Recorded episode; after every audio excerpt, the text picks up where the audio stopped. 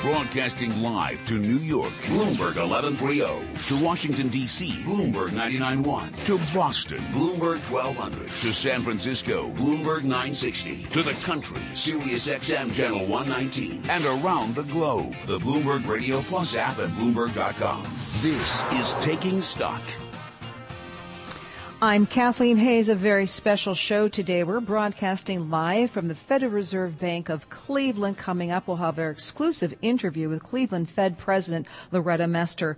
Ahead of that, we're looking at the Cleveland economy coming up. Dr. Toby Cosgrove, he's CEO of the Cleveland Clinic. Their model is known across the country. We're going to find out more about their work and how medical innovation is driving the regional economy. Now let's get back to our own Catherine Cowdery. She's back at Bloomberg World headquarters with a Bloomberg Business Flash. Thank you, Kathleen. Well, the stock market starting off the fourth quarter with a retreat. Utilities and real estate companies are down the most. Nine of the 11 sectors in the S&P 500 are lower. A report on manufacturing is fueling speculation that the Federal Reserve will raise interest rates this year.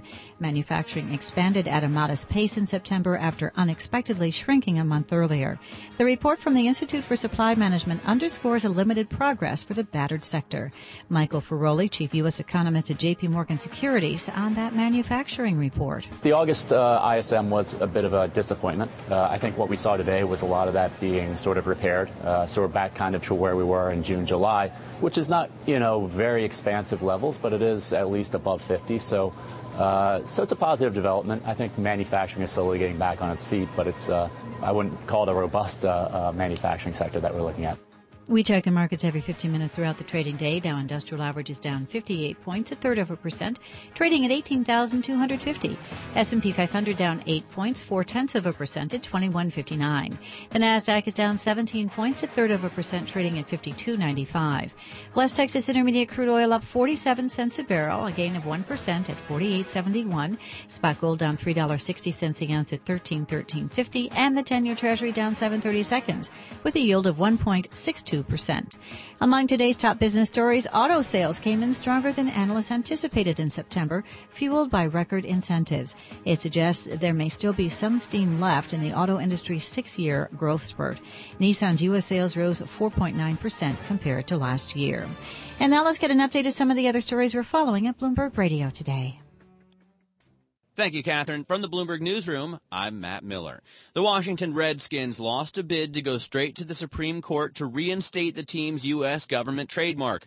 Federal protection of the brand was officially revoked for being offensive to American Indians. But Bloomberg's Bob Moon reports the team could still find some support for its case. What does a football team named the Redskins have to do with an Asian American band named the Slants? Both insist their names aren't disparaging and contend they have a right to protect their trademarks. While the Supreme Court won't act on the Redskins appeal, it'll hear the band's argument that it has a free speech right to turn a slur into a name of pride. The football team owners have made a similar argument in their public relations campaign.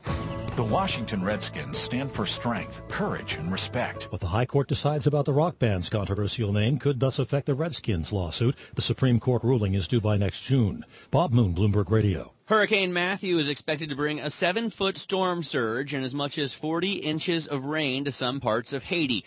Hurricane specialist John Cangelosi at the National Hurricane Center says the storm shows no signs of weakening. For Haiti, we think hurricane force winds are, are expected across the island beginning later today and tonight. Uh, similar conditions uh, for winds in Jamaica. Matthew is packing winds near 130 miles per hour.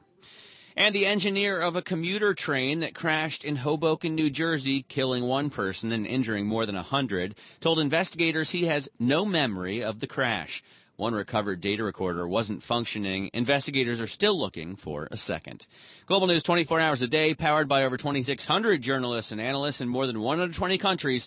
I'm Matt Miller. This is Bloomberg. Catherine?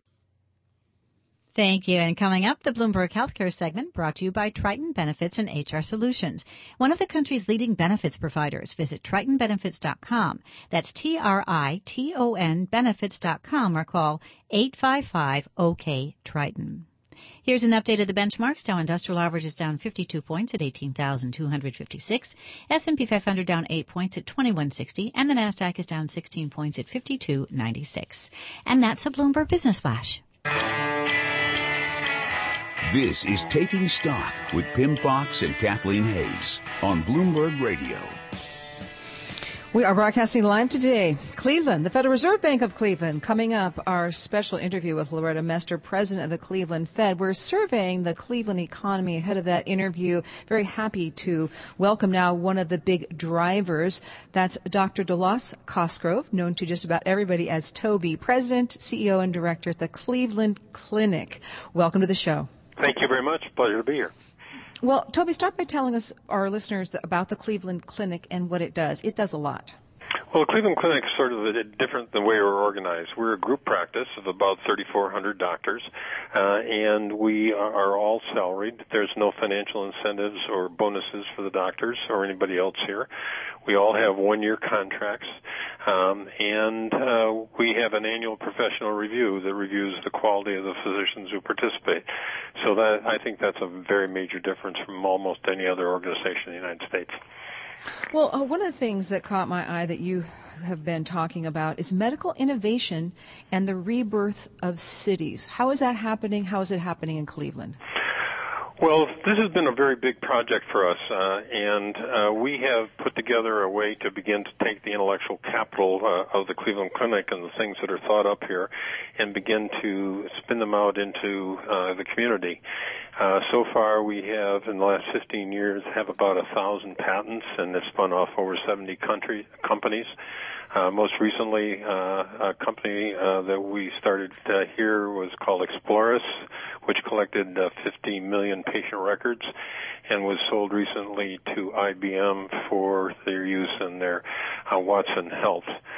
There's also so there's lots of companies here. There's about 700 um, medical companies in Northeast Ohio at this time, which has really begun to change the look of the economy of Northeast Ohio.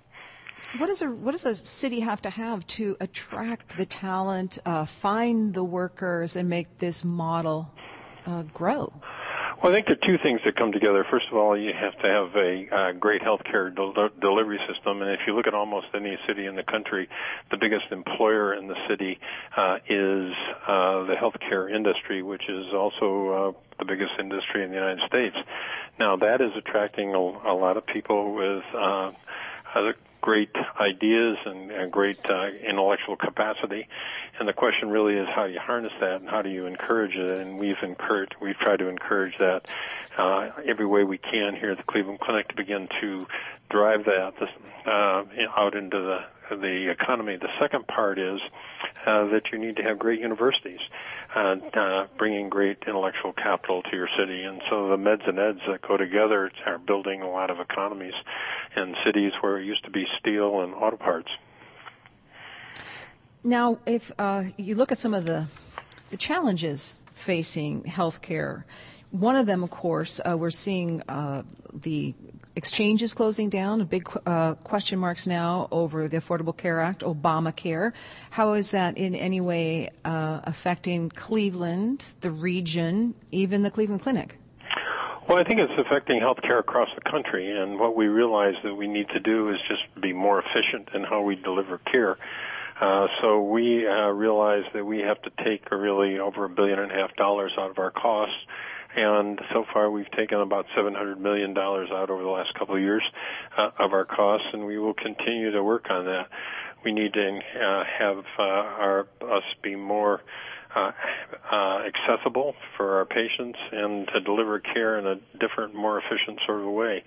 The other part of that is clearly if we're going to have an economy that pays less for its health care, we have to put a major emphasis on keeping people well. Mm. Um, and happily, uh, we have been able to do that in our 80,000 dependents here at the Cleveland Clinic.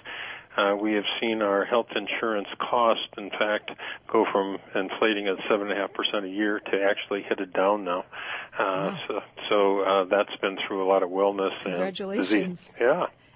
So, uh, in terms in terms of the cost, though, as a as a patient who has uh, good health care insurance, I'm sometimes frustrated by how difficult it could be to file a claim and codes and all that. I'm sure on your end, regulations and so much paperwork. People have to employ staff just to do that. Is that too heavy-handed by the government? or by the insurance companies? Well, we we are uh, reporting now over a hundred uh, quality metrics to the federal government. And in fact, if you look at the Affordable Care Act, there are 16,000 pages which stacked up on top of each other come to seven feet tall uh, in the number of uh, regulations and uh, that are have now been put upon us. So this is a, a very big uh, issue. Uh, there's no uniformity of insurance companies uh, having what their quality metrics are. They're not the same as the government's, and we really need some relief from that, some standardization. Well, thank you for taking time for us today. We really appreciate it. Toby Cosgrove. Dr. Cosgrove is president, CEO, and director of the Cleveland Clinic, one of the big drivers of the Cleveland economy. Get ready. She's coming up in the next hour. Loretta Mester, our exclusive interview. She's president of the Cleveland Fed. I'm Kathleen Hays. This is Bloomberg.